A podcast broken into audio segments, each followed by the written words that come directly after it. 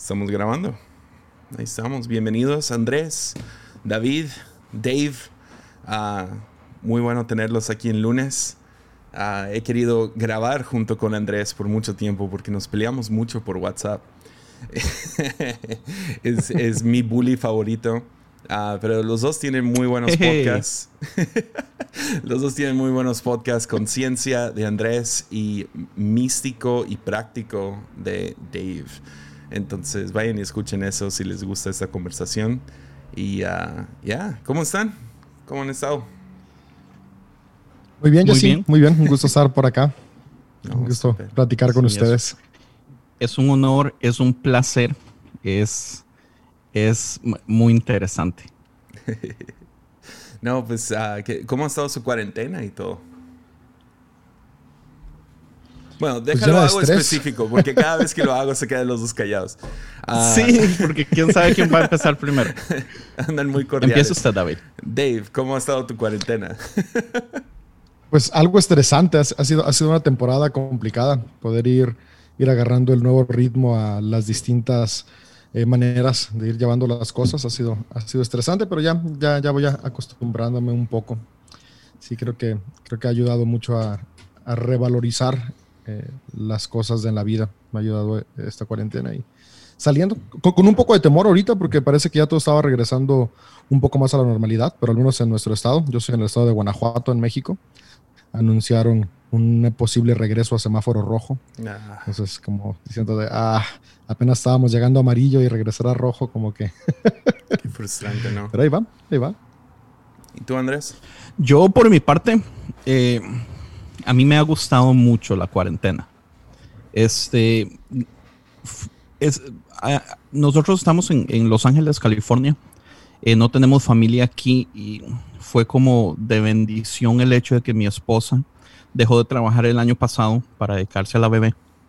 Entonces ella ha estado en la casa, no tuvimos que hacer cambios drásticos de, de trabajos, de, de buscar personas para que cuiden a los bebés y cosas así. Entonces, aparte de eso, honestamente me ha gustado mucho los cambios en la iglesia, eh, las responsabilidades han cambiado hasta cierto punto. Este, igual nos mantenemos, digamos, yo estoy en la alabanza en mi iglesia, entonces nos mantenemos grabando la alabanza en por adelantado para que salga los domingos y todo eso, pero temo mucho el hecho de que creo que muchas personas en esta cuarentena se están dando cuenta que la necesidad tal vez que tenían de la iglesia, tal vez ya no la tienen. Y mm. les es más cómodo estar en la casa, escuchar diferentes prédicas de diferentes personas. El podcasting yo siento que ha venido a ser una herramienta extremadamente necesaria en este tiempo porque la gente puede pasar escuchando cosas podcast cristianos, aprender más durante la semana. Entonces, eh, no sé, tengo muchas expectativas de ver cuando todo regrese a, la normalidad, cómo se van a ver las iglesias. Ya, uh, eh, yo, yo no sé dónde estoy en, en, lo de que gente encuentre otras iglesias en línea y, y estén escuchando a otros que no son su pastor. O sea, ha sido una de las preguntas principales que he recibido cuando hago como preguntas y respuestas en, en, Instagram, ¿no? Y la gente constantemente está de que está mal que escuche, no sé, Hilson en vez de a mi pastor o tal predicador, a Furtick o a alguien en México o Latinoamérica.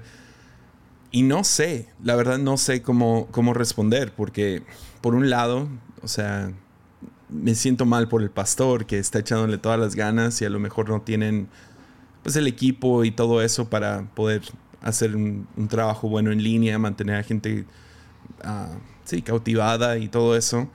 Ah, y luego, pues sí, siendo pastor, ahorita que reabrimos, ah, viene más o menos 50% de gente de lo que venía antes, un domingo.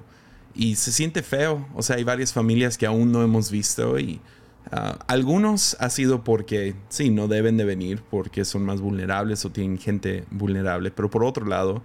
Ah, personas mayores. Ya, ah, por otro lado, estuve platicando con un amigo el otro día y, me, y llegué a su casa y, y, fue en Halloween. Entonces él tenía una gran fiesta en su casa, había fácil, no sé, 30, 40 personas ahí. Y le digo, hey, no, no te he visto en la iglesia. Y ya abrimos y todo, y él sabe. Luego me dice, no, es que por el coronavirus. Y le digo, tienes como 40, 50 personas en tu casa. O sea, lo usan como excusa, ¿no? Entonces no sé dónde estoy en eso de, de que si es bueno o malo, porque también veo el lado bueno, que, que pues que se, se expongan a otros a otras voces y a lo mejor eso los prende aún más acerca de Dios y descubren nuevas cosas acerca de Dios, pero no sé, no, no estoy seguro dónde estoy en, en, esa, en ese dilema en el cual se encuentran muchas iglesias. yo, yo, algo que estuve pensando de, de, esta temporada fue la, la, primera cosa, a mí por primera vez entendí por qué es importante hacer iglesia. Eh, creo, que, creo que hasta antes de la, de la cuarentena, eh, mi amor por la iglesia o la pasión que tenía por hacer iglesia eh, venía más como esta cuestión de la cultura en la que crecí, de que mi papá es pastor, mi abuelo es pastor, y, y sí sentí algo, algo genuino, ¿no? Eh, a eso que le llamamos nosotros el llamado, algo, algo que te mueva a hacerlo. Pero en esta cuarentena, por primera vez, pude percibir la necesidad real de comunidad de las personas, ¿no? Ver, ver cómo personas se quebraban por falta de comunidad. O sea, porque el mensaje les llegaba, era gente que se conecta, eh, tenías llamadas telefónicas con ellos, incluso por Zoom, pero, pero esa falta de, comunidad sí, sí, alteraba sus vidas de una manera muy, muy notable. Entonces pude notar eso y, y, ver cómo realmente, de hecho cambió mi enfoque de la iglesia de una manera muy grande, donde ahora puedo entender mucho que la iglesia, su punto principal, más que dar un mensaje elocuente, es crear un espacio donde la gente pueda tener comunidad. Entonces, a, mí me ayudó mucho abrir los ojos a, ese aspecto y cuando reabrimos, nosotros tenemos igual un, casi un mes y medio que estamos en presencial, pues ver esta parte, ¿no? Cómo la gente lo que anhelaba era estar cerca de otros, compartiendo un momento eh, en común. Y, pues sí, pude ver esto en cuarentena. y al mismo tiempo, ¿cuándo? Pude ver, ¿qué onda, Andrés? Termina el punto y te hago una pregunta y, que al mismo tiempo puedo darme cuenta que también la iglesia habíamos estado descuidando a, un, a una parte importante de personas que son aquellos que no les gusta estar en comunidad, porque también pensamos que, que, todo es estar en grupo, pero hay mucha gente que prefiere pues verse con una o dos personas o, o esta cuestión de las reuniones masivas les causa incomodidad, pero como quieren seguir a Jesús, pues lo hacen aunque están incómodos. Y el abrirnos a que casi todas las iglesias empezamos a hacer iglesia en línea, le dio un lugar cómodo a esta gente que no se sentía cómoda en el auditorio, pero que ahora puede, puede disfrutar su espiritualidad desde casa. Entonces, como que a mí me ayudó a ver este equilibrio, ¿no? Es importante la comunidad, pero hay muchos que pueden crecer espiritualmente con una comunidad más pequeña a través de, de línea. Entonces, como que enfocarnos en, esas dos áreas, darle el peso importante de la comunidad de la iglesia, pero al mismo tiempo crear espacios para aquellos que, que las multitudes no, no los llevan a crecer, ¿no? Porque están ahí porque, porque tienen un deseo genuino, pero no crecen porque no es su ambiente. Y yo pude ver como en esta cuarentena gente que no crecía mientras estaba en las reuniones presenciales, creció más porque estaba en su ambiente, ¿no? Como, que grupos más pequeños los ayudaba, grupos virtuales. Entonces, como que poder ver esta tensión de iglesia a mí, me, a mí me, me, ayudó a ver algo que honestamente jamás había visto hasta que nos atravesamos con esta cuarentena. Entonces, o sea, viendo que Andrés dice, exacto, ¿ustedes creen que discipulado es más la enseñanza que eh, la comunidad en la que están? ¿O no? Ayúdenme a, entender eso. no, cuando yo me refiero a... Porque quería hacerle la pregunta a David también, basado en todo eso que usted está diciendo, que es extremadamente importante. Eh, voy a hacer una pregunta pensando en Rick Santiago, que él está haciendo toda su investigación en abrir iglesia. ¿Qué cambió la iglesia de antes de la pandemia a la iglesia que ahora volvieron a abrir, David, basado en esto que usted aprendió? O sea, ¿qué están haciendo diferente el domingo? Nosotros, eh, algo que estamos haciendo diferente el domingo es mensajes más cortos y, invitando a las personas a crear un momento de, de, diálogo, ¿no? Porque al final de cuentas, dijo Jesse, ¿no? Que si era más importante eh, el mensaje que el discipulado. Cuando me refiero a las cuestiones virtuales, es que, por ejemplo, abrir grupos conexión a través de Zoom ayudó a crear un espacio de discipulado con personas que no se sentían cómodas en masas. E incluso, porque, porque por, ahí podemos empezar a ver, ¿no? Hay gente que sí, que sí va al grupo conexión porque le gustan los grupos pequeños donde crecen, donde, donde están teniendo esta cuestión de crecimiento espiritual, pero el domingo en la iglesia, donde ya hay mucha más gente, se siente incómoda. Entonces, mucha gente, ¿cómo, cómo se da cuenta del grupo conexión? Pues yendo el domingo. Ahora, gente se da cuenta del grupo conexión sin tener que venir al domingo de manera presencial, se da cuenta a través de la reunión virtual y tiene un proceso de crecimiento espiritual eh, en un ambiente que, que, está más ad hoc a, a, sus necesidades personales. Entonces, yo creo, creo que al final de cuentas, uh, siempre el discipulado va a estar por encima de lo demás, porque el discipulado es lo que moldea a poder vivir los principios de, de Jesús. Entonces yo, yo creo, que, creo que hasta me fui por, por otro lado, que eso me pasa súper seguido. Era la, a la pregunta de, de Andrés. Mi, mi, preocupación más grande en, en, medio de todo esto fue la adoración de la iglesia, ¿no? Esos tiempos de adoración, porque creo que los momentos que más me ah, han sí. formado a mí no fue tanto una enseñanza ni una conversación, fue tiempos de adoración, fue en, en esos momentos, no sé, sí, cantando o lo que sea, donde no sé, algo se abrió en mí, mi corazón, mi, mis ojos, no sé. Y hacerlo en línea, no sé cuánta gente, pues viendo la televisión o su celular, están adorando. Sé que es posible porque yo lo he hecho. O sea, he estado escuchando un álbum en el carro, ¿no? Y de la nada nomás cae una convicción, o sea, me abren los ojos o simplemente estoy adorando a Dios. Por otro lado, sí me ha tocado, o sea, cuando recién inició la, la pandemia, uno de los momentos más uh, importantes tuve con Dios fue escuchando la nueva canción de, de Elevation, la de uh, que, nos, uh, que te cubra con su gracia, mil, la bendición. Sí, la bendición. Um, porque lo escuché por primera vez, vi que todo el mundo le estaba compartiendo y todo eso, y no, no me importó tanto pero por curiosidad quise ver cómo Elevation estaban haciendo sus primeras reuniones sin gente y cantaron esa canción y yo no la había escuchado y me, o sea, literal en mi celular y me, no sé, me tocó de, de una manera como que Dios diciéndome, estoy contigo, todo va a estar bien, sigue adelante, porque sí, como pastor estás muy asustado. Prim primordialmente estaba muy asustado acerca de la gente, o sea, ¿qué va a pasar con la gente? Uh, si uh -huh. tenemos que cerrar por estas semanas. Y luego, ¿qué va a pasar al, a la iglesia? Porque la economía y cómo vamos a seguir pagándole a esto. Tenemos 60 empleados en nuestra iglesia. ¿Cómo vamos a sostener a estos 60 empleados? Entonces, ese fue otro uh -huh. susto enorme, ¿no? Y cuántas iglesias tendríamos que cerrar si esto sigue. Y uh, tenemos nuestro orfanatorio, ministerio de la cárcel, todas estas cosas que, ¿cómo vamos a seguir hacia adelante con esto?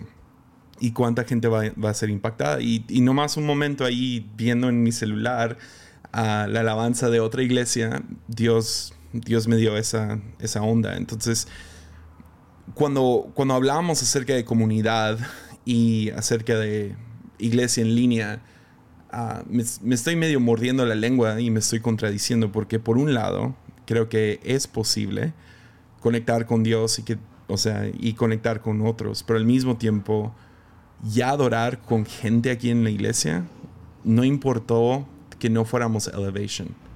No importó que tuviéramos la calidad de, de, todo lo que hace esa iglesia, ¿no? La calidad de audio, la calidad de músicos, todo eso.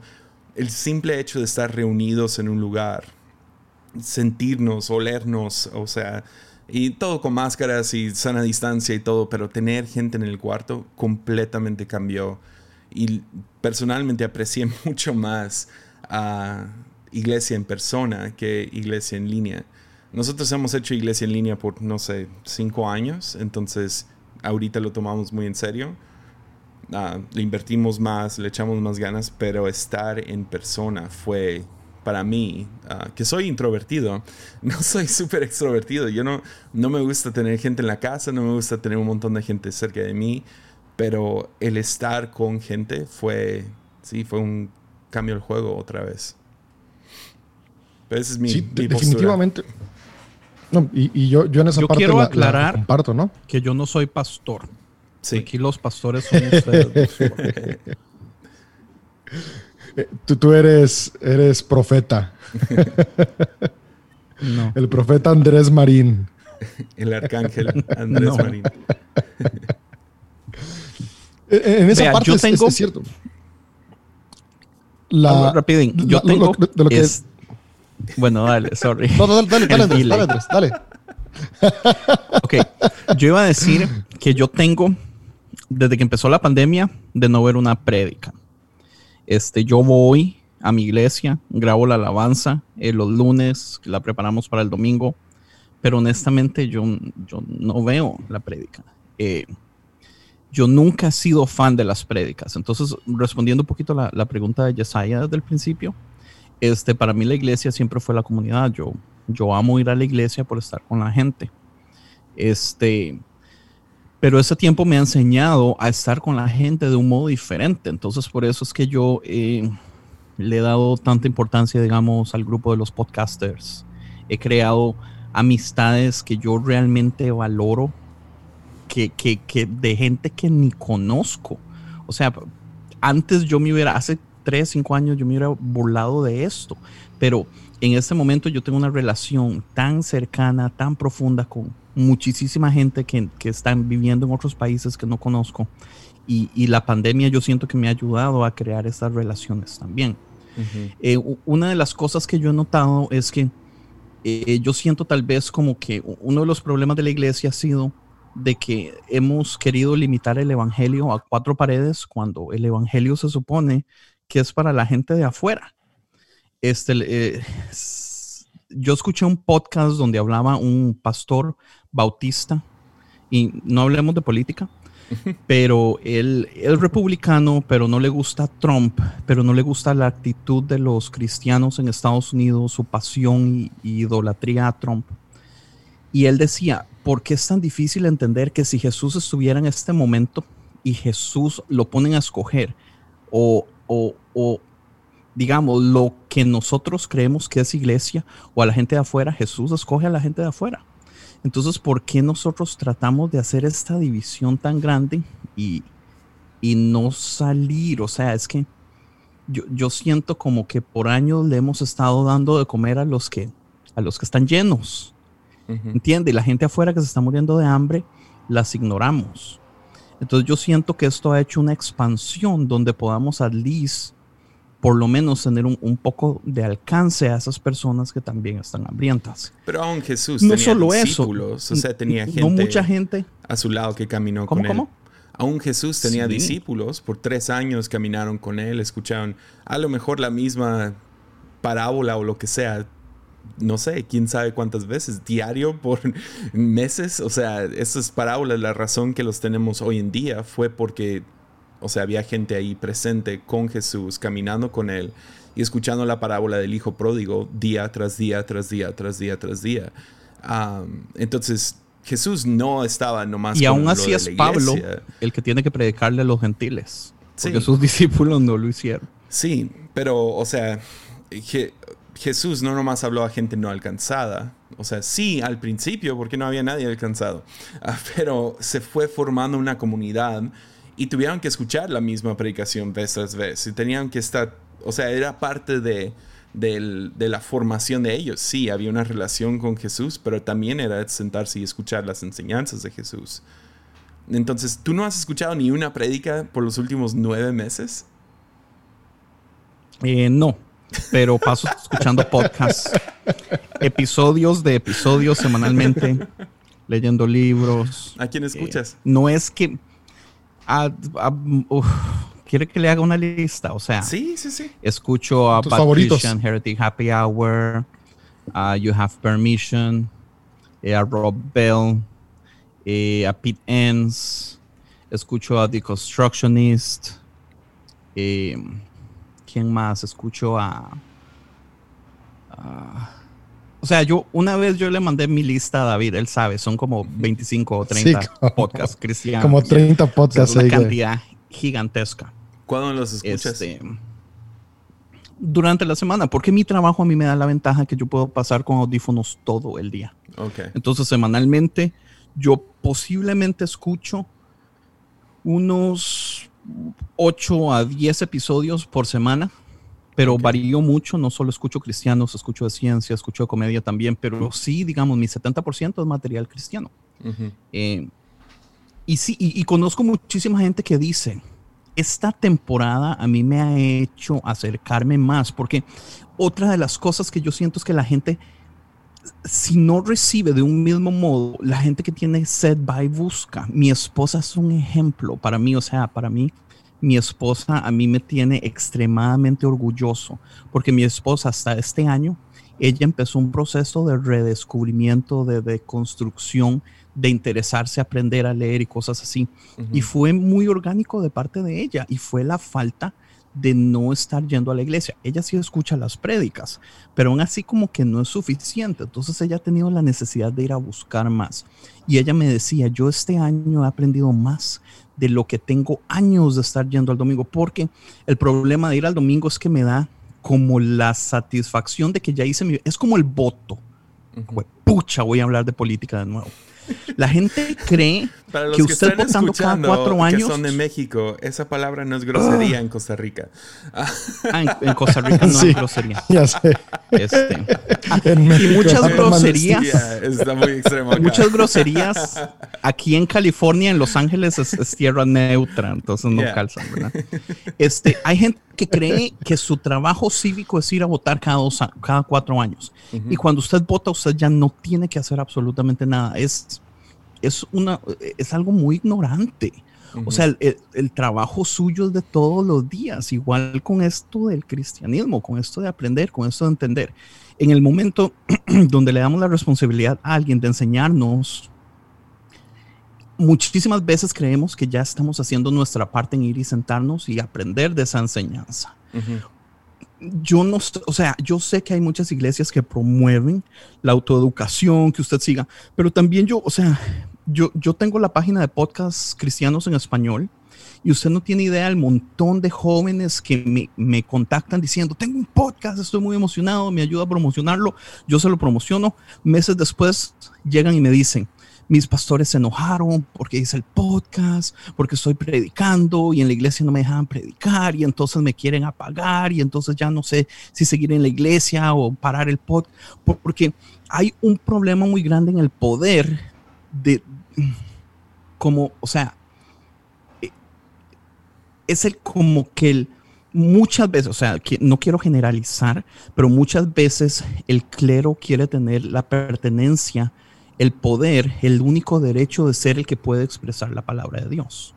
¿Entiende? Entonces, creamos un sistema donde es 90, 10, o 95.5, donde solo un grupo muy pequeño de personas está capacitado para, para poder dar, expresar, alimentar todo este lado, cuando no debería ser así. Entonces yo siento que este tiempo de pandemia ha ayudado a que las personas digan, no, pucha, yo también puedo. O sea, mi esposa no le gusta enseñar, pero mi esposa tiene un poder de conectar a la gente y traerlos y, y, y darles material y decirles, escucha este podcast, escucha este libro. Y, yo digo, a veces eso es más prédica que, que si la pusieran a ella a predicar un domingo a las 80 personas de la iglesia.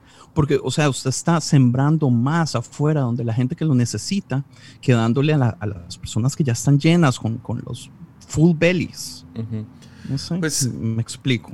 Pues es chistoso porque ahorita la izquierda en Estados Unidos es full cancel, cancel culture, ¿no? Donde están cancelando voces, uh, tumbando episodios. Creo que por los dos lados. Ah, es mucho más la izquierda. y uh, eso, eso está muy fuerte en la iglesia, el cancel culture. Es esa onda de uh, alguien pone algo en, en, redes y, ok, ya, adiós. O alguien graba algo en un podcast, ok, no lo escuchen a él o a ella. Y no. Alguien hace retweet una foto de Naked Pastor. Y ya se metió en problema. Ya, y, ¿De un pastor desnudo o de qué hablas, Andrés? No. no, de David Howard. El que no lo sigue, vaya, busque David Howard, The Naked Pastor, es un genio. Ya, muy bueno.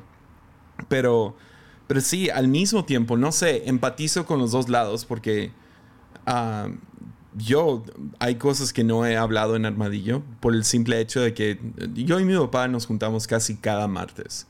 Y casi cada martes hablamos acerca de algo, ya sea político o algo filosófico, teología, a veces cosas más prácticas, ¿no? O hablamos mal de gente. pero la mayoría del tiempo es, es una plática sobre teología, ¿no?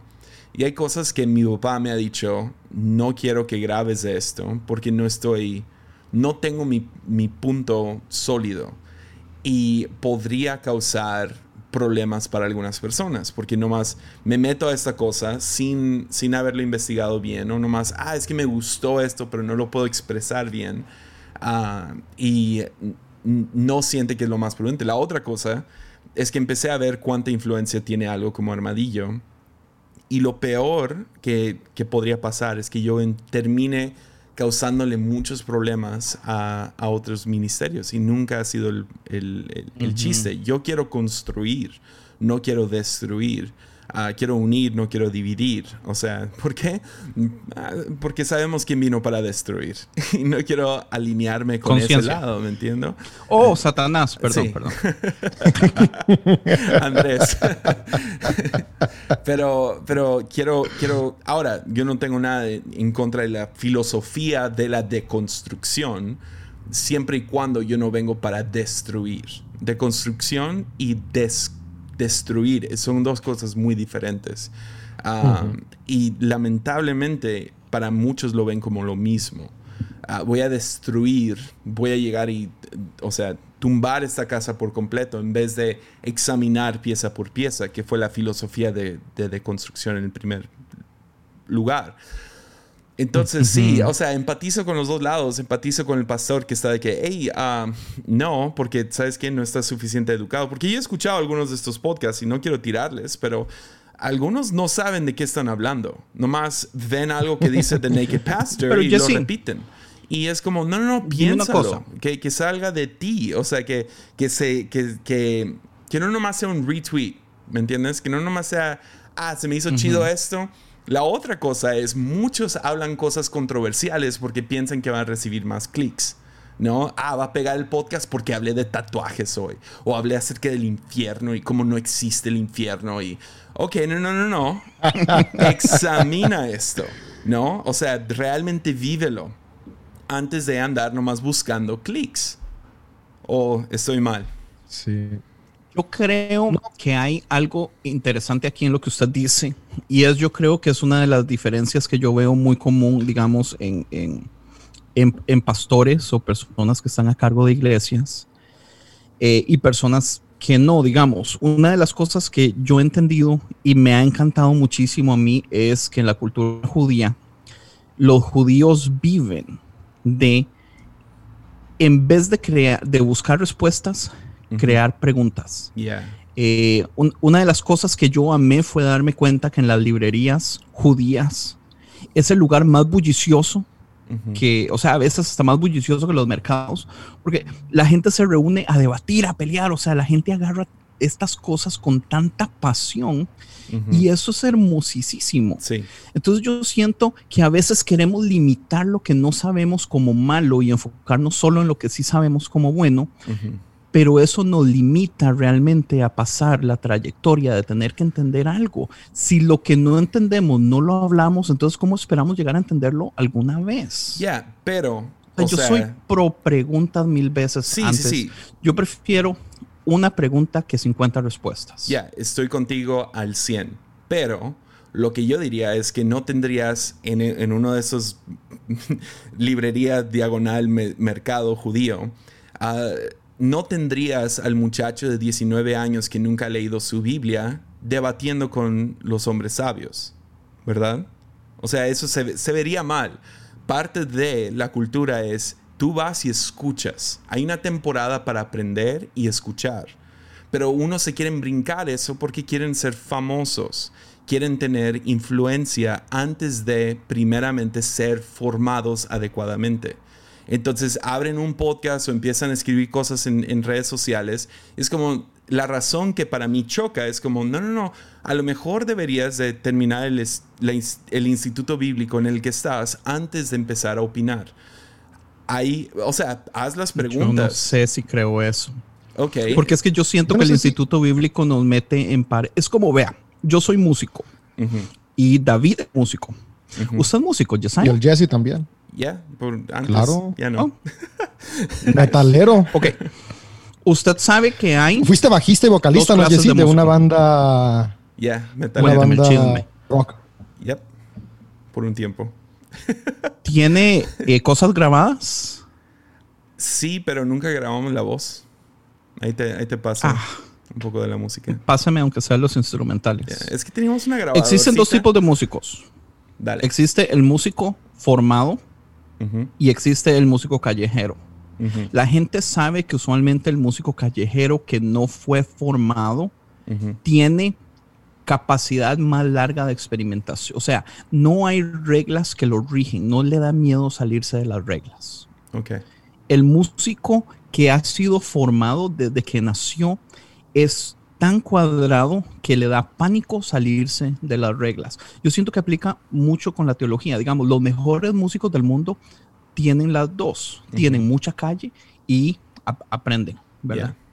Este, tienen eh, su... Lo Sí, o técnico. sea, ese iba a ser mi punto. Este- Aún los que no fueron form- bien formados, ah, tuvieron que sentarse y aprender las escalas, tuvieron que aprenderse algunas Ajá. canciones. No nomás llegaron y Bueno, dijeron, yo "Voy no a me sé las escalas.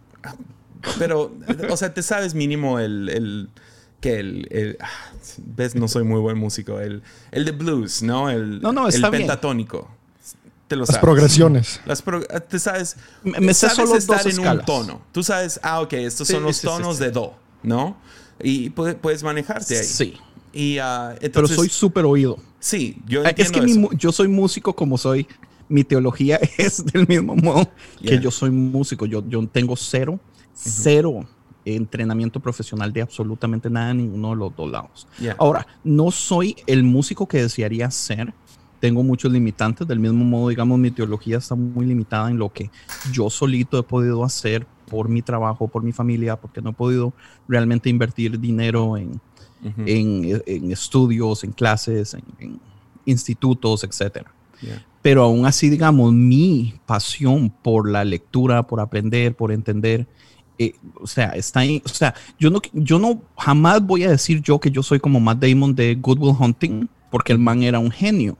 Pero el punto que le hace al chavalo de Harvard que le dice, usted paga 10 mil dólares, no, usted paga cientos de miles de dólares por ir a leer un libro que yo lo saco gratis en la librería Ajá.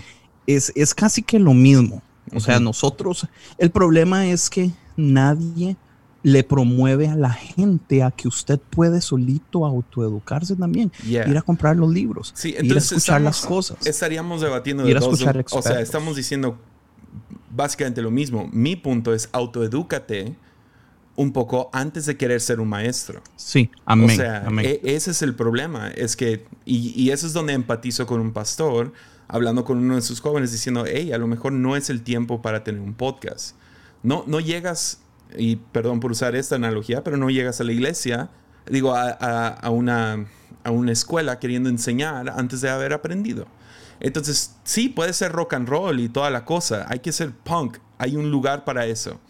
Ah, de hecho, estoy Amén. contigo. Yo Eso no, no se lo reveló ni carne ni sangre. yo no, yo no, yo fui a un instituto bastante corto, el de nuestra iglesia, nueve meses duró, ah, y mucha de mi edu- educación teológica ha venido no de, y es la razón que siempre que, de- que hablo con un teólogo me siento muy intimidado, porque no me sé las palabras indicadas y no me sé todo el, lo, lo propio, ¿no? Pero puedo darle vueltas a la Biblia, sí puedo, y puedo darle vueltas a, a- a- ciertas... am, ciertas ideas acerca de Dios, teo- teologías, doctrinas, todo eso. ¿Por qué? Porque tengo mi, pues, mi, mi- mi biblioteca aquí en mi oficina. O sea, me siento y hago el trabajo. Y para muchos, o sea, yo veo a algunos jóvenes queriendo, queriendo hacer un podcast de liderazgo cuando no lideran nada. Es como, ok, primero hay que liderar al- algo, hay que aprender un poco más, porque luego nomás escupes teoría. Escupes, o sea, ah, pues vi, vi que Andy Stanley dijo esto, entonces yo nomás voy y lo repito.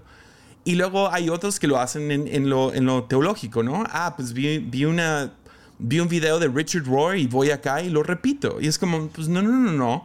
Espérate, hay que ser educados, hay que ser formados, por lo menos un poco. Que haya preguntas y que se cuestionen cosas, no hay ningún problema, pero hay un espacio para las dos cosas. Entonces, para mí, cuando, cuando un joven saca su podcast y su pastor lo cierra, para mí siempre está la pregunta de, ok, no nomás te lo cerró por mala onda, a lo mejor está viendo que no es el tiempo. Yo, yo ahí, bueno, no nada más en esa parte, sino casi en toda la plática que, que he estado escuchando y que hemos estado teniendo acá, eh, no, no, sé si tiene que ver mi parte eh, de, de, que soy un 9, que siempre trato de conciliar los distintos lados y verle el lado bueno a todas las cosas, pero hace como siete años leí un libro de Andy Stanley, y aquí voy a citarlo. awesome. eh, donde él hablaba algo que me gustó mucho, ¿no? Que es, que es, que es la resolución, de, eh, que es la, el, la, administración de tensiones en lugar de resolución de problemas. Uh -huh. Entonces, casi, casi, toda la plática que, que, hemos estado teniendo, de repente como que va un, un, un giro a, a, hacia A o B. ¿Cuál es la mejor? ¿Cuál gana? Desde que empezamos a platicar sobre yeah. iglesia en línea, iglesia presencial.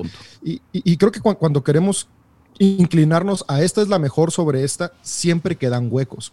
Uh -huh. y, y algo que yo he ido aprendiendo es no es tanto ver cuál es la mejor o cuál es la, la, razón correcta o incorrecta, sino que cada circunstancia y cada día tiene una tensión que se administra y, podemos tener un pie en un lado y un pie en el otro y vamos bailando con la vida, ¿no? La vida, la vida al final de cuentas es un baile donde vamos agarrándole el ritmo y hay momentos donde lo presencial necesita toda nuestra fuerza en la iglesia, un momento donde lo en línea ocupa mucha nuestra fuerza, hay momentos donde necesitamos estudiar mucho, otros momentos donde simplemente necesitamos tener momentos de catarsis y, y, y, externar lo que hay. Entonces, creo que está esta parte de, de, de resolver las tensiones, de administ perdón, administrar las tensiones, donde vamos uh -huh. como comprendiendo un poco de cada lado y, y va pasando igual en, la, en las distintas partes de, de, de, lo que vamos atravesando. Por ejemplo, ahorita que estamos hablando de los podcasts y de, de, si es muy pronto que alguien hable o si hay una razón para hablar, creo que también a veces lo vemos desde nuestra experiencia por ejemplo, en una, en una iglesia sana, como lo es La Fuente, eh, he tenido el gusto de estar con ustedes y, y, no es porque esté aquí hablando con, con Jesse y en su podcast del lunes, pero es de mis iglesias favoritas. Tien, tien, tiene esa vibra, ese neuma que dices, estoy en casa. Uh -huh. y, y, creo que ya te lo he dicho antes de, de, de aquí, de estar yeah. en el podcast. Entonces, en, en una iglesia sana entiendes que las personas te están diciendo eso porque te aman y porque realmente quieren lo mejor para ti. Uh -huh. Pero al mismo tiempo, eh, como, como hijo de pastor y nieto de pastor y haber estado conociendo iglesias por todos lados, la mayoría de las ocasiones, cuando ha habido una cultura de cancelación, al menos las que a mí me ha tocado conocer, yo puedo hablar de las que me ha tocado conocer, no viene de un espíritu que te ama y quiere que, que madures para llegar. Uh -huh. Viene de un espíritu que no te considera suficientemente bueno para hacerlo y, y, y, que ni siquiera tiene interés de que te prepares para llegar a hacerlo. Entonces creo que, que la mayoría de, de personas que saca un podcast eh, de, de, este punto, ¿no? Desde, desde, desde la herida, pues viene haciendo un podcast porque no, no, no le dijeron, oye, espérate, madura, voy a caminar contigo, voy, voy a, a, a ayudarte a crecer, a acompañarte. Uh -huh. Es como de, no, tú no lo hagas porque tú no puedes. Entonces, todos, todos tenemos algo que comunicar, algo que decir. Y, y, y, quien tiene necesidad de decirlo, pues encuentra los medios de hacerlo. Ahora, el problema que yo veo es que lo hace desde un corazón herido. Uh -huh. Y ese corazón herido, pues al final de cuentas, también se transmite. Pero también creo que le permite sanar, ¿no? Eh, entiendo la parte, como dice Jesse, no entiendo la parte pastoral porque también te llegas a preocupar de qué pasa. Yo, yo una vez, no me acuerdo con quién estaba platicando y, y grabando, ah, estábamos en un, en un podcast también grabando y, y, dije que yo llegué a ser de esos pastores de cancelación, estúpidos.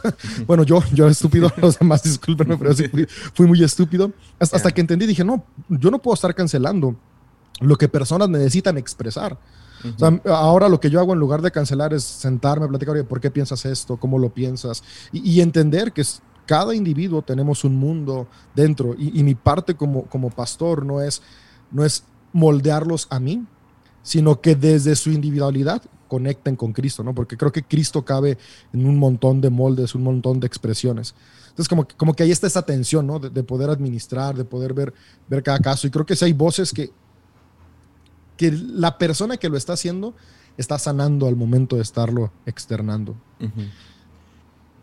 Uh -huh. y, ta y, también estamos pensando en, en, digamos, mucho del argumento de Yesayas pensando en iglesias sanas que quieren que sus personas se eduquen, pero también hay muchas que no, digamos. Yeah. Yo conozco una amiga que ella estaba deseando, ella, digamos, ella tenía todo para irse a Estados Unidos y lo único que ocupaba era la firma de su pastor para ella venir a estudiar teología o algo así. David se sabe la historia.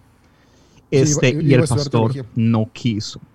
Eh, eh, el pastor de una de las iglesias más grandes de eh, un país de Sudamérica y el pastor no quiso porque eh, estudiar es malo. Tal vez porque era mujer, ella ya tenía un podcast desde hace mucho tiempo y todo eso, entonces ella ya estaba en liderazgo, pero aún así le evitó educarse. Entonces también tenemos muchas, no sé cuántas, pero muchas también ni siquiera promueven todavía en el 20, o sea, estamos en el 2000, el año 2000 y todavía aún así muchas están tratando de parar el proceso de educación. Entonces es muy complejo, man. Sí, es que tiene que ser caso por caso, porque yo puedo pensar en dos, tres personas en nuestra iglesia donde querían ir a tal lugar y uh, les prometo a los dos, los dos hubieran dicho, no, no vayan para allá, o sea, no voy a firmar esto, yo no, yo no apruebo que vayas a tal lugar. Ahora, a lo mejor Andrés, tú te brincas a que a lo mejor, ah, quería ir a aprender algo súper, no sé, liberal y lo que sea. No, querían ir a lugares súper, súper lo opuesto, ¿no?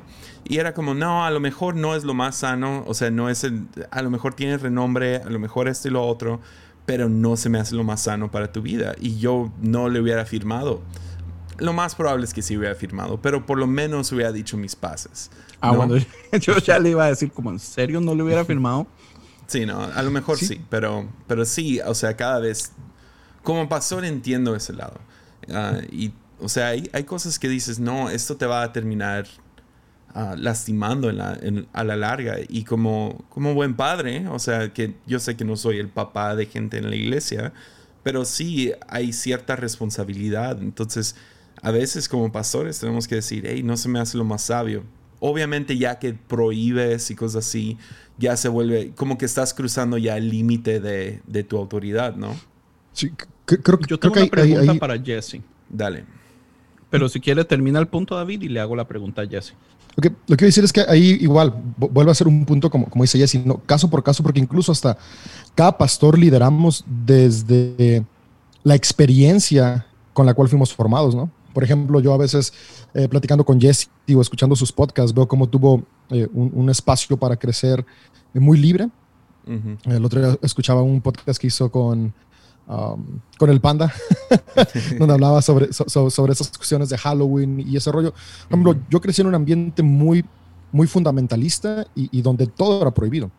Y, donde literalmente si yo quería aprender algo fuera de, de, lo que no encajara con el, con el fundamento era no, no, no, no. Entonces, como que yo viví en, en, este, crecí en esta opresión tan, tan cerrada que estalló en algún punto, me fui, regresé.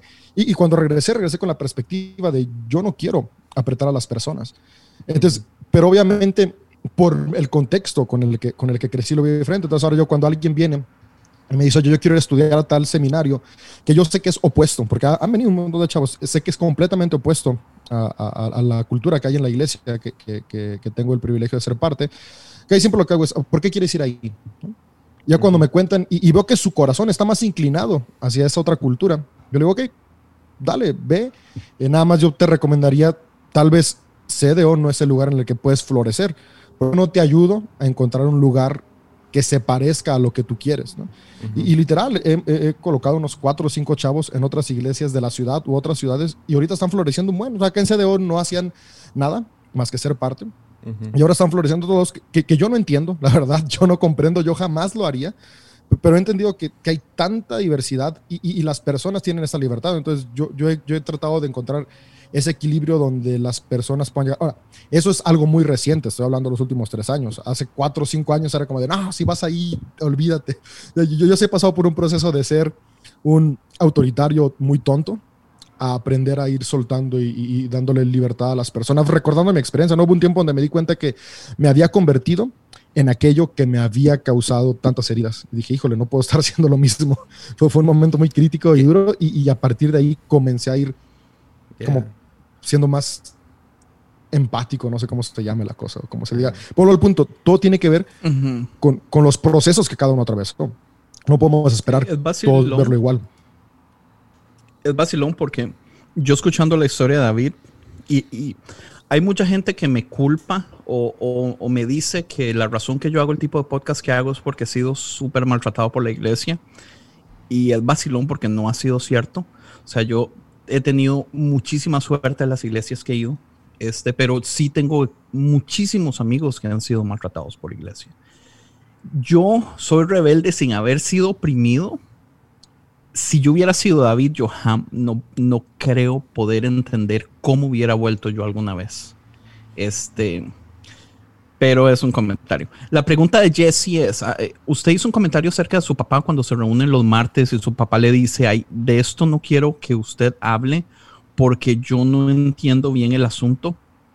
Y la pregunta que me viene es, eh, ¿qué tal si usted sí, Jesse, sí lo entiende porque usted le ha invertido el tiempo, pero su papá no? Eh, ¿Qué impide que usted, digamos, eduque a su papá para usted poder entonces expresarlo, si usted realmente cree que es algo importante? No, sí, de eso se tratan esas, esas conversaciones. No lo veo como yo educando a mi papá. Más que nada, o sea, es, es platicarlo y, y, es cuando estamos de acuerdo en algo que yo me animo a hablar de eso. O sea, si, si hay una diferencia, no, no voy a ir detrás de su espalda. Ah, porque ah, mucho del liderazgo de mi papá y el liderazgo en esta iglesia uh, tiene que ver con confianza. Yo no quiero romper esa confianza por ir y ir atrás de su espalda y, empezar a enseñar algo, ya sea aquí un domingo o en el podcast, que no vaya con su corazón. O sea, yo quiero estar junto con él en esto, ¿no? quiero sentir ese respaldo. Ah, entonces hay cosas que ah, me encantaría, o sea, habría buen clickbait, ¿no? De si, si carnada de, de clics, si termino compartiendo, no sé, de tal cosa o lo que sea, pero me siento más seguro estando en este espacio donde, ok, si, si no puedo convencer a mi papá, ¿para qué hablar de esto en público? ¿No? Y, ha habido varias cosas que, gloria a Dios, no hablé de eso, porque luego encontré otras, otras perspectivas y se me hicieron más sólidas pero, pero sí, no, no, yo no quiero educar a mi papá. yo quiero ser educado por mi papá. Ah, y quiero, quiero pero no es malo tampoco. No. Uh, y ha habido cosas donde hey, platiquemos de, no sé, violencia, ¿no? Y mi papá creció cuando le dio su vida a Cristo, pues era en medio del Jesus Movement, pero al final, cuando la cosa se tornó muy republicano, entonces él empezó a agarrar, había cosas en su cristianismo que él dice hoy en día, ah, muy puritano, muy ah, nacionalista, cosas así, que ha ido removiendo él solo y pláticas conmigo pues, también ha ayudado. Entonces, ah, y al mismo tiempo ha habido cosas que yo empecé a agarrar onda por acá y él me jalaba de vuelta, o sea, especialmente en mi temporada donde estaba muy fascinado con los reformados y mi papá jalándome de vuelta diciéndome, sí, les gusta hablar mucho de la gracia, pero no la dan. Entonces, ah, le doy gracias a mi papá por eso, por en momentos donde yo pensé que tenía más la razón que él, uh, terminó porque me sometí a eso, o sea, escuché eso. Ah, me terminó jalando de vuelta. Entonces, yo sí tengo el privilegio de cuando escucho la palabra sumisión, no pienso automáticamente en algo malo. E, es, no pienso en opresión. Exacto, no pienso en opresión. Cuando pienso en escucha a tu pastor, para mí yo no he tenido, o sea, sí ha habido momentos negativos en mi vida. No lo, no, no, estoy diciendo que no, pero y hemos sufrido. No sido una constante. Mucho como, como familia por la iglesia, pero la mayoría del tiempo cuando pienso en la iglesia no pienso en algo negativo, un lugar abusón o lo que sea. Ah, no pienso, aunque hemos pasado por abuso tremendo en la iglesia. Ah, pero gloria a Dios, tengo la suerte donde no se me quedó grabado que cuando pienso en ciertas cosas de la iglesia no pienso en autoritarismo, no pienso en opresión, no pienso en abuso. y entonces a veces uso lenguaje que suena como que yo estoy a favor de que pastores estén aplastando a su gente y nada que ver. Nada que ver. Y, vuelvo al punto, ¿no? Donde es donde tenemos que, que ir viendo la, la formación de cada uno de nosotros. Y, con formación no me refiero a lo que estudiamos, sino los procesos y experiencias que, vivimos a lo largo de, nuestra vida. Por ejemplo, yo sí recuerdo que tuve una plática eh, contigo, Jesse, hace, hace, un tiempo y, entre la plática surgió la palabra sumisión. Y obviamente que para mí al, principio, a mí todavía me, brinca esa palabra, ¿no? es que sumisión para mí es regresa a donde estabas, no todo oprimido, donde no puedes ni hablar, ni decidir, ni pensar. Entonces me, me brinca un montón. Ya después seguimos platicando sobre qué significa la palabra. es, que, soy un punk. Es que para, para Jesse, la palabra sumisión es muy distinto. O sea, lo, que viene a tu pues, mente pues cuando esa palabra es muy diferente a lo que viene a la mía. Deja explico de volada, nomás entre, entre comillas, digo entre paréntesis. Uh, cuando muchos hablan de, de, sumisión, piensan sumisión a Faraón en Egipto. Cuando yo pienso en sumisión, me voy más a el pueblo de Israel en el desierto sometiéndose a la voluntad de Dios. Eh, eh, hay, sí hay una diferencia muy grande. Una, Dios quiere lo mejor para Israel y eso significa, hey, hay algunas cosas que no hacen, no hacen esto. Ah, no maltratan al, al, a tu prójimo, tú amas a tu prójimo, tú compartes con tu prójimo. Ah, hay ciertos rituales que quiero que hagan para mantener su higiene, para mantener su relación bien con, conmigo. Pero hey, ah, ya no están bajo, bajo la opresión de, un, de los capataces y bajo el faraón. Entonces yo entiendo eso, entiendo que hay gente que se saca de onda con la palabra sumisión, porque piensan en Egipto, piensan en... Pero aún Israel saliendo de Egipto y entrando al desierto, aunque son libres, verdadera libertad es libertad de ti mismo también. Y a eso nos invita Dios todo el tiempo. Es, es que, no, que seas libre de ciertas opresiones y puedes ver a Faraón como la opresión de pecado, pero también puedes verlo como la opresión de un pastor que abusa, ¿no? Y que es autoritarista. Entonces, Dios te libra de eso, pero no significa que eres libre para hacer lo que quieras, porque si eres libre para hacer lo que quieras, tú te conviertes en Faraón. Entonces, el chiste es ser un pueblo que se mm. parece mm. a Dios. No sé. Ah, Yo veo una diferencia muy grande. Di lo que quieras, Andrés, pero el otro día. No, no, di lo que quieras, pero el otro día yo puse algo en Twitter. Tú fuiste, compartiste esa cosa y me terminaron bloqueando mi Instagram. Me cancelaron, me cancelaron. Di lo que quieras, pero si tú quieres ser libre, hacer lo que sea, sí te terminas convirtiendo en, en el próximo faraón tú terminas abusando, tú empiezas a cancelar a otros, tú empiezas a, a, exigir tu autoridad porque tú tienes la razón. Y a la, y a, ya sé. y a la, a, la sumisión. Dígame, Andrés lo perdono. Eh, te perdono. Ya, ya te perdoné desde hace tiempo.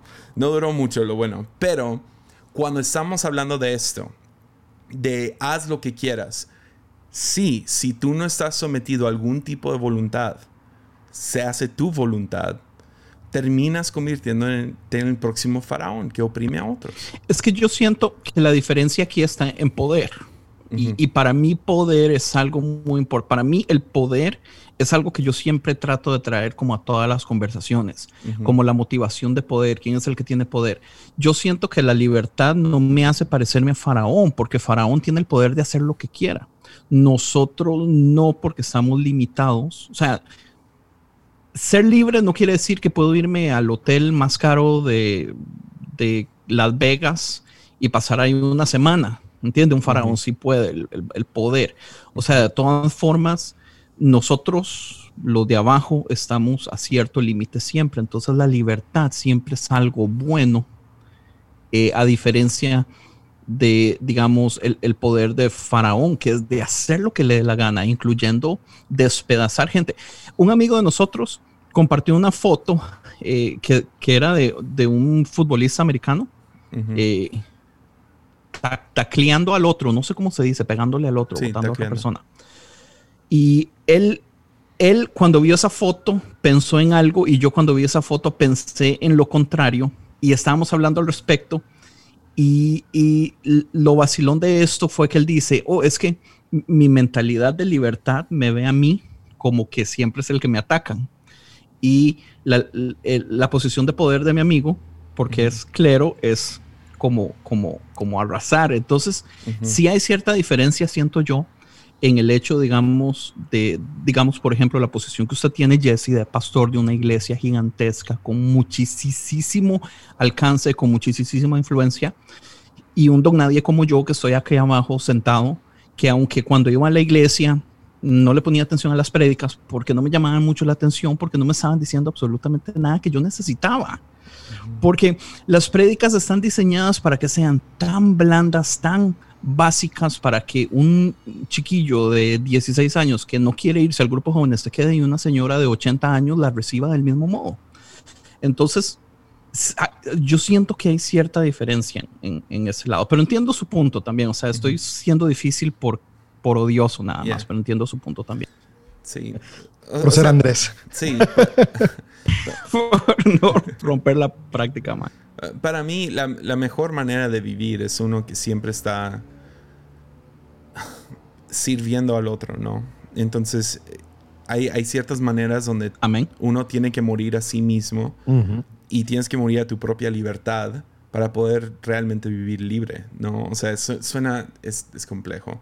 Debería de haber tenido algunas notas, pero por eso es que aún en, en, el, en el camino a crecer, en conocer a Dios y en todo esto, es bueno ser, estar ligado a algún tipo de comunidad, estar ligado a algún tipo de autoridad uh, y ligado a algún tipo de responsabilidad. Entonces te estás agarrando de algo y uh, que no nomás estés flotando en donde sea, porque luego tú terminas, sí, creyendo que tú puedes imponer sobre otros. Entonces eso es donde a mí me asusta, ¿no? El, el cancel culture, que uh, el caos, el esto y lo otro.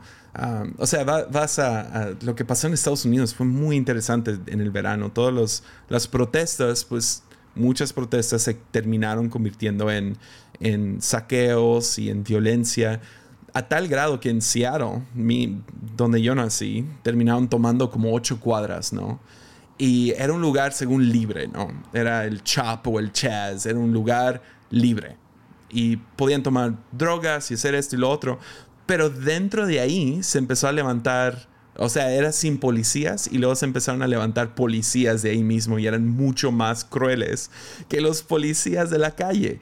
Uh, y llegó a ser muy malo, tan grave que terminaron matando a un muchacho de como 17 años uh, porque se robó un carro. Según un lugar libre, se robó un carro, no les gustó, lo, lo persiguieron y sabe quién lo mató. Entonces, cuando hablamos acerca de nomás haz lo que quieras y no hay autoridad, estás rechazando un tipo de autoridad, pero siempre vas a encontrar otra autoridad o tú te vas a convertir en la autoridad. Y ya, no es la manera que yo veo funcionando. Ese es nomás imperio tras imperio tras imperio. Es un imperio liberando a, tal lugar nomás para que estén bajo su dominio. Y al final de cuentas, el llamado de Dios en el Viejo Testamento es yo quiero ser su rey déjenme ser su rey, sigan mis leyes. Y siempre y cuando lo escuchaban, era la mejor hasta que escogieron un rey uh, y pusieron a David encima de Saúl, David, Salomón y luego los otros 54 reyes se dividieron, todo sale mal y luego terminan bajo el rey Nabucodonosor y luego, esos, y luego Jesús llega y dice, yo soy su rey, ¿no? Pero ese ejemplo no calza también con el pastorado no era Jesús, yo soy su pastor. Yo soy su pastor. yo soy su pastor. Y ahora veamos pero, el, sistema que existe. Entonces, pero la manera que funciona el Nuevo Testamento es Jesús llega, ¿verdad? Se va, nos da el Espíritu Santo. El Espíritu Santo, ¿qué nos da en el primer día que aparece el día de Pentecostés? La iglesia. La iglesia, ¿qué tiene? Tiene ciertas autoridades. Y esas autoridades están ahí para, pues, son como, sí, son para guiar al pueblo son para predicar lo que han estado aprendiendo y todo eso, pero no significa que un Esteban, alguien que sirve las mesas, es menos importante que un Pedro. No, para nada. Mm. Simplemente hay ciertas guías, ¿no? Hay ciertas personas que van a escribir el Nuevo Testamento y se va a marcar como el Nuevo Testamento. Y eso va a ser decidido por otros guías en el futuro que van a tomar estas cartas y los van a hacer el Nuevo Testamento. Y así se va dando, ¿no? Generación tras generación. Yo no sé. Yo creo que usted sí cree eso y yo sé que su iglesia es una iglesia sana pero no creo que todos lo sepan del modo que usted lo sabe. Ya, estoy de acuerdo contigo. Por ahí viene. Sí hay abuso, sí hay pastores que son autócratas, que piensan que su voluntad está encima de todas las demás, y ahí es donde se pone mala la cosa. Tienen que ellos estar sometidos a Dios o a, la... la manera que me gusta verlo así. Yo estoy sometido a Dios, estoy sometido a mi Padre, quien, quien es mi pastor, pero también estoy sometido a la gente escucho a la gente, estoy ahí para servirles. El mejor líder exacto. es el que lava los pies del prójimo, ¿no? Entonces, es, Jesús dándonos exactamente cómo la postura de un líder es uno que se pone la toalla en la cintura y se hinca ante su gente y les sirve. Entonces, esa es la manera que, que lo veo. Que hay otros, súper, no sé, muy mal orientados, claro, siempre va a haber. Y, a esos mal orientados es a los que, digamos, usualmente, usualmente conciencia ataca. Pero el problema es, o sea, para nosotros es muy difícil como que poner una lista de quiénes sí son y quiénes no son, entonces tiramos el asunto al aire, a donde caiga. Pero yo sé que mucha gente es muy complicado. lastimada también. O sea, por ejemplo, yo, yo, yo puedo contar con mis manos las iglesias que conozco personalmente que tienen una cultura sana.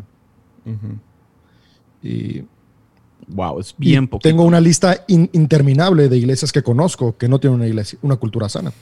Incluso yo creo que la iglesia en la que estoy, estamos en la transición todavía. No está, yo, yo nos considero que estamos en el proceso de sanar.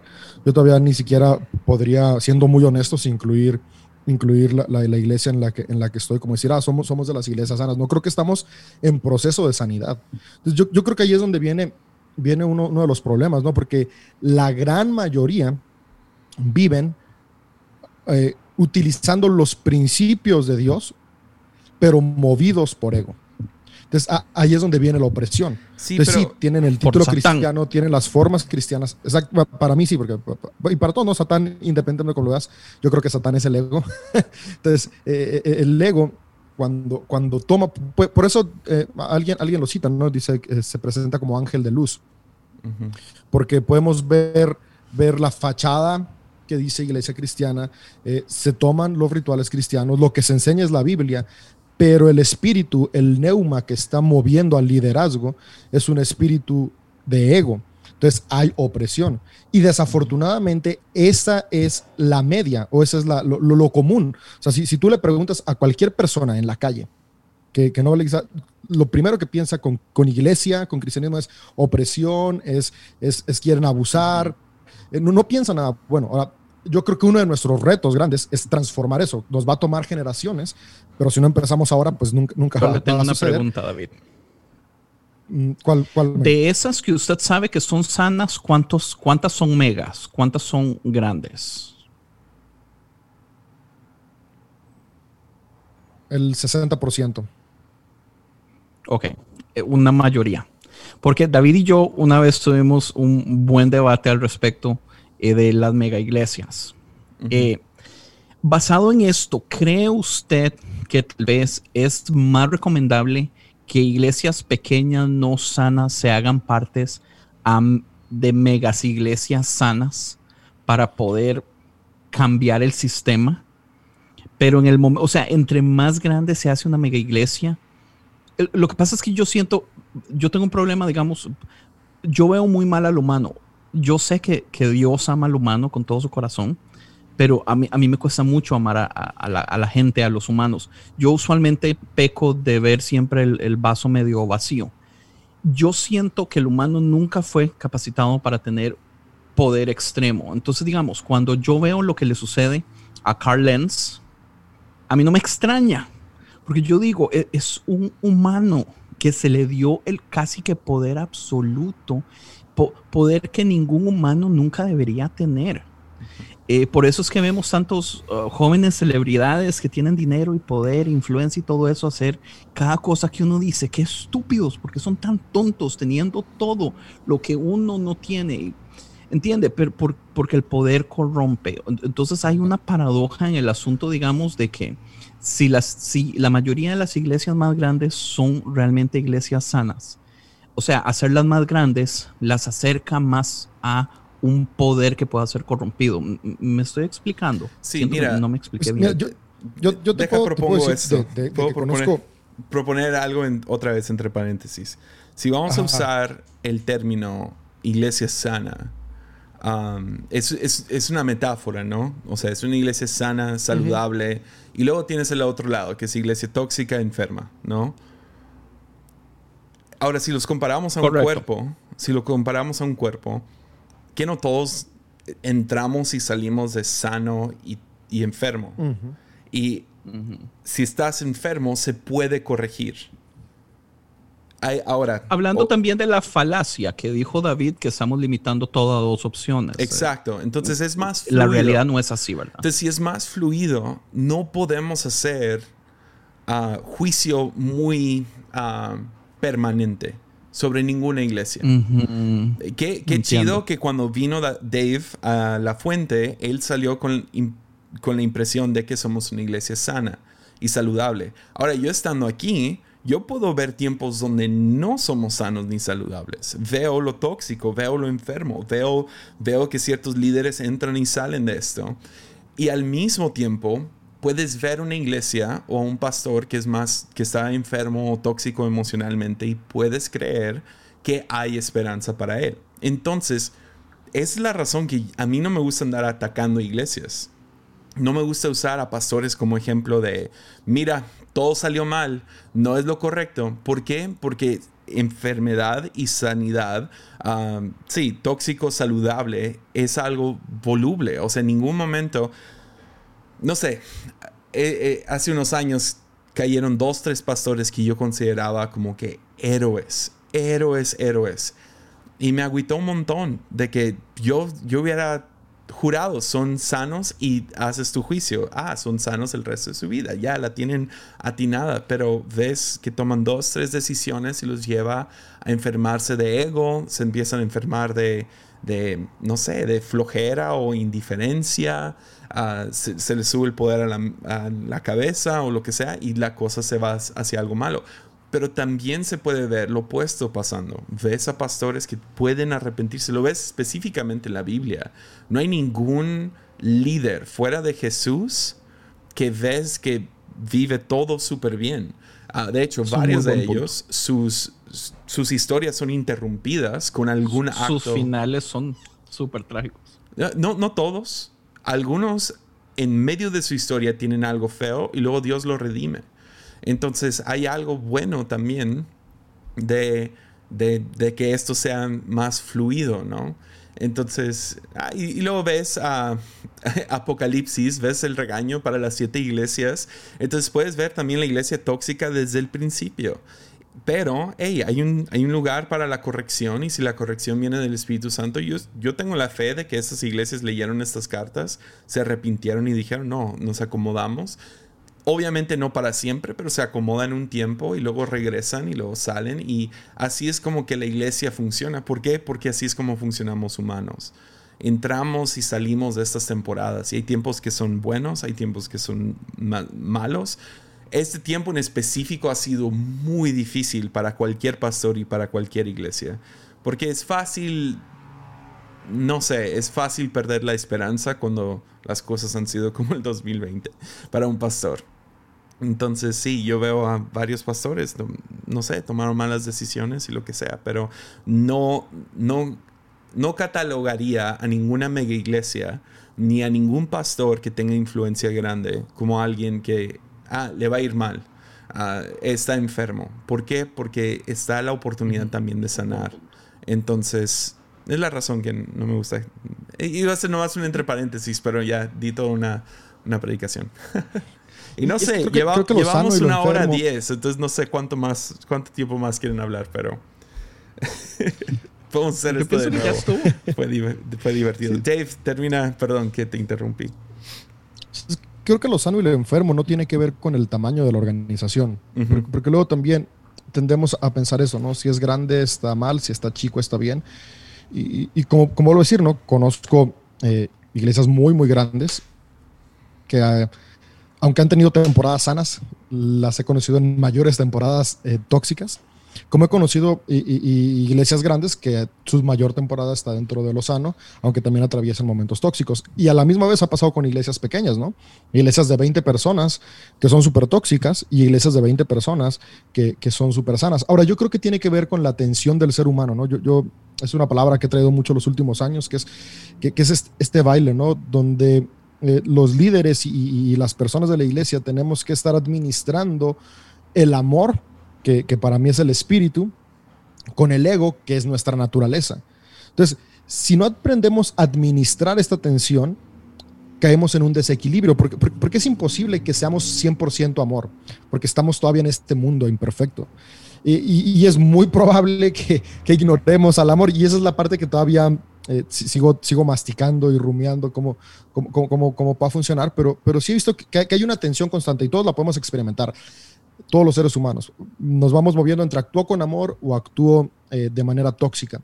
Entonces creo que, creo que la iglesia, igual los, los líderes, tenemos esta tensión donde de repente actuamos con mucho amor, a veces actuamos con menos amor y todo eso se ve reflejado en, en, la cuestión de cómo va creciendo la iglesia. Y tú hace rato me decías, bueno, si hay una iglesia pequeña, tóxica, debería de unirse a una iglesia grande, sana. Yo creo que no se trata de como decir, ok, yo estoy enfermo y pues me voy y que lo agarre alguien sano. Creo que, creo que los líderes, y hablando de mi experiencia, yo cuando pude darme cuenta que teníamos muchas cosas tóxicas en la iglesia, lo que hice fue empezar a acercarme a gente más sana. Ahora, aunque Jesse dice, ah, esas mismas personas sanas tienen cosas tóxicas, claro que sí, porque, porque son humanos y los humanos siempre vamos a tener toxicidad, al final de cuentas es parte de la humanidad. Pero sin embargo, han dado pasos más adelante y estar cerca de ellos te va contagiando. Todo se contagia, ¿ves? Pensamos que solamente la enfermedad se contagia, pero, pero se contagia tanto la enfermedad como la sanidad. somos energía al final de cuentas y nuestra energía eh, eh, es contagiosa. Entonces, ¿qué hice yo que somos una iglesia pequeña a comparación de iglesias grandes? Nuestra... Eh, Asistencia promedio es 200 personas, no somos una iglesia muy, muy grande, somos pequeño, mediano para abajo, hay, iglesias de mil, dos mil, tres mil, diez mil gentes.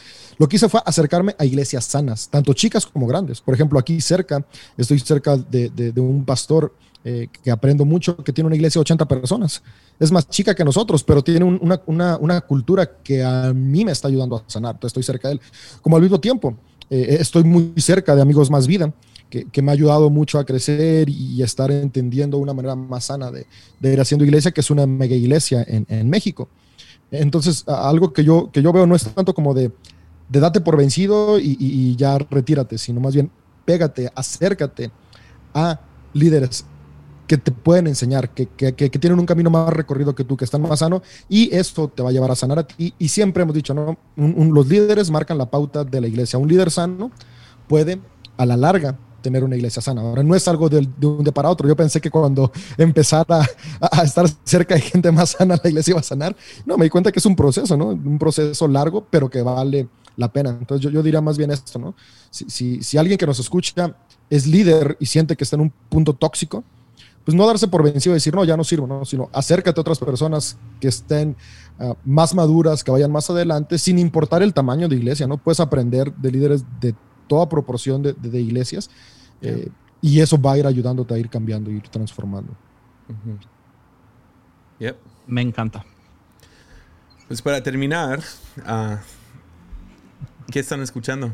¿Qué están viendo? ¿Qué están, no sé, cuál es su entretenimiento? ¿De dónde están comiendo? Sería interesante. Ya, ya Andrés contó un poco de los podcasts que escucha, pero ¿qué libros han leído en este tiempo? algo que soy adicto. Algo que digan, ah, eso tiene que escuchar la gente o ver o lo que sea. Pues a mí ahorita me gusta mucho, eh, eh, uno de los últimos autores que he leído es Yuval Noah Harari. Y a mí me ha gustado mucho. Uno de sus libros más famosos es Sapiens, de animales a dioses. Y acabo de terminar la semana pasada, el de 21 lecciones para el siglo XXI, eh, que también me, me, gustó mucho y, y es una perspectiva muy antropológica de, de, la humanidad, la fe, la economía, todo, todo esto, cómo, cómo, nos movemos, porque somos como somos y distintas formas hacia donde podríamos llegar si seguimos actuando como estamos actuando. Muy nazi, todo, muy nazi. Ah, ¿Tú, Andrés? Yo he estado... Después de ahí, Dave va a seguir a la supremacía de los blancos y cómo son más evolucionados y cosas asquerosas como eso. Pero bueno, Andrés, ¿tú? Este, yo he estado leyendo mucho de, los autores populares ahorita, de Richard Rohr, Pete Enns, eh, Mike McCargy y así. Ah, estoy por comprarme el último libro de Rob Bell. Está muy eh, bueno, ¿eh? Está muy bueno. Sí, he estado escuchando entrevistas del libro y, estoy emocionadísimo. Pero lo que he estado, ya, ahí está. Lo que he estado leyendo mucho también en la pandemia es más ciencia ficción. Eh, porque como consumo tanto podcast, siento que si leo mucho cristiano, como que, como que es too much. Entonces he estado metidísimo con libros como, como Dark Matter, que son de, ciencia ficción, pero de muchísima ciencia, que, que es viaje en el tiempo con quantum physics, me he estado leyendo The New World, me he estado leyendo los libros de Andy Weir de nuevo y, y así, entonces eso es lo que he estado disfrutando. Ciencia ficción. Nice. ¿Cuál ha sido el mejor? Yo, si vas a recomendar uno. Dark Matter. Dark Matter. Dark Matter por ahorita de Crouch. ¿Cómo se llama el, el primer nombre? El apellido es Crouch. Ok. Pero qué bárbaro ese libro, es increíble. A mí me agüitó un poco el nuevo libro de, de Rob Bell, si le soy sincero. No se me hizo el mejor. Está, es, es su historia. No, no, es el mejor. Es su historia. Tengo entendido que es muy personal. Sí, es muy personal. Es su historia. Está, está bueno. Está, está, está interesante que no tiene capítulos. Se hizo muy chido eso. Pero también me frustró que no sabía Yo dónde. Creo que por la temporada en la que estoy, Ajá. conecté mucho con eso. Tal, tal Pero, por eso, por lo que ¿sabes, qué lo, ¿sabes qué es lo que me frustró? Porque he estado siguiendo a Rob Bell desde, desde Numa, o sea, vigorosamente por años, uh -huh. que son 10 años ya. No se me sí. hizo no, no, se me hizo genuino en el libro. Se me hizo como que uh -huh. un poco no mentiroso, uh, nomás que no, no genuino. Uh, se me hizo como que limpió ahí un poco su, su historia. Y obvio, quien sea va a hacer eso, pero Rob Bell usualmente tiene, tiene más millones cajones que eso. sí. Entonces me agüitó un poco eso. No sé si fue la editora, no sé, no sé si él le da vergüenza, pero se me hizo muy... Se quería desconectar demasiado de su iglesia pasada, uh, de su llamado a ser pastor. Se me hizo un poco no pues, genuino.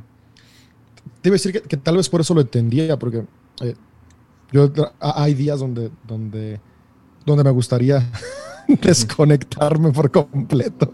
Yeah. Tal vez por eso, tal vez conecté con, con el libro. Lo que igual, pasa es que. Igual que tú pensas lo mismo, ¿no? Es como no, no platica tanto esas partes, porque igual lo.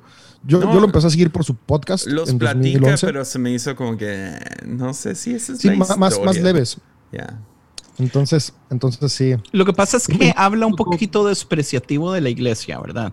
Digamos, algo, porque yo no he leído el libro todavía, pero he estado escuchando todas las entrevistas que me gusta y algo que él ha estado haciendo constantemente es diciendo como, entiendan que yo me metí a la iglesia porque la vi como un arte, no porque era mi llamado. Entonces yo siento como que él estaba haciendo esa distinción. Yo no sé si el libro habla de eso específicamente, pero eso obviamente a un pastor le va a chocar bien fuerte o no. No, no, no es necesariamente eso. Es que yo lo he escuchado decir lo opuesto. Mm. Entiendo. Entonces ahora se está contradiciendo. Ya. Pero, pero fíjate, por eso digo, tal vez ya, ya íbamos a cerrar. Empecé a hablar, pero, pero, pero- pero yo hasta hace, hasta hace dos años, hasta, no, es más, hasta hace un año, yo, yo tenía la convicción así, 100% seguro, Dios me habló al pastorado. Ajá. Si les soy así bien honesto y transparente, y hoy no sé. hoy, hoy no sé si me emocioné, Wow. si fue to- toda la programación neurolingüística que recibí desde el vientre, Ujú. o- o- hoy literalmente me estoy haciendo esas cuestiones. Entonces, qui- quien me escuchó hace- hace- hasta, hace un año atrás, dirá, no, este vato tenía la certeza, porque la certeza, ¿no? Hasta, hasta a veces en, en situaciones con mi esposa, que si es que cuando había crisis en, en la iglesia, que es que, ¿por, por qué aguantar eso? Yo es que Dios me habló, o sea, yo escuché claro la voz de Dios que me habló.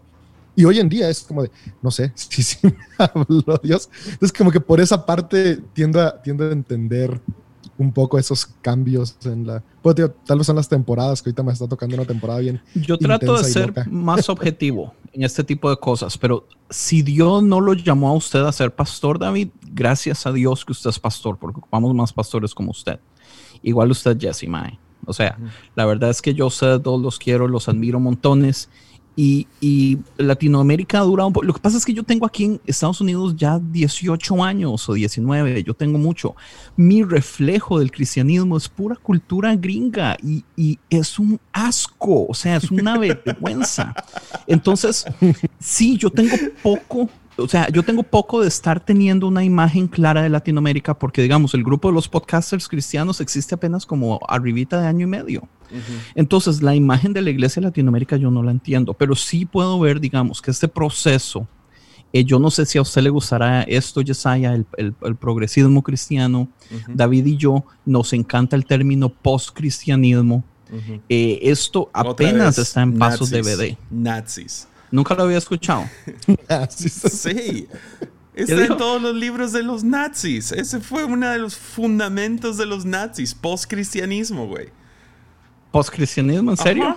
Bueno, por eso me asusta. cuando cuando usan ese lenguaje. ser para otra plática. Wow, o sea, sí.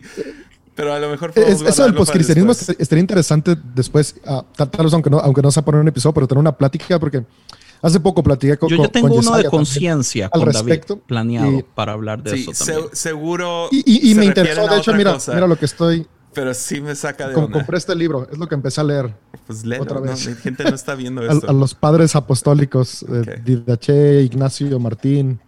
Ya a las cartas de Bernabé. Sí, investiguen esa onda, los, los post-cristianos que creían en, dioses, en múltiples dioses, y luego la humanidad creyó en un solo dios, y luego se fueron a ningún dios, y es como todo lo de Ed Gunger y de estas ondas, pero en los 30 esa onda se convirtió en nazi. O sea, eso es hacia ahí, hacia allá iba la cosa. O bueno, ya, y me asusta. Pero creo que podemos terminarlo ahí. Después venimos y hablamos de postcristianismo y dan, su lado. Sí, estaría interesante. aunque sea un Zoom nada más de compas que no salga de ningún lado, estaría, chido hablarlo. Ya, va. Pues muchísimo. Gracias por estar aquí, chicos. Ya. Es un placer. Ánimo. Un gusto. Ánimo.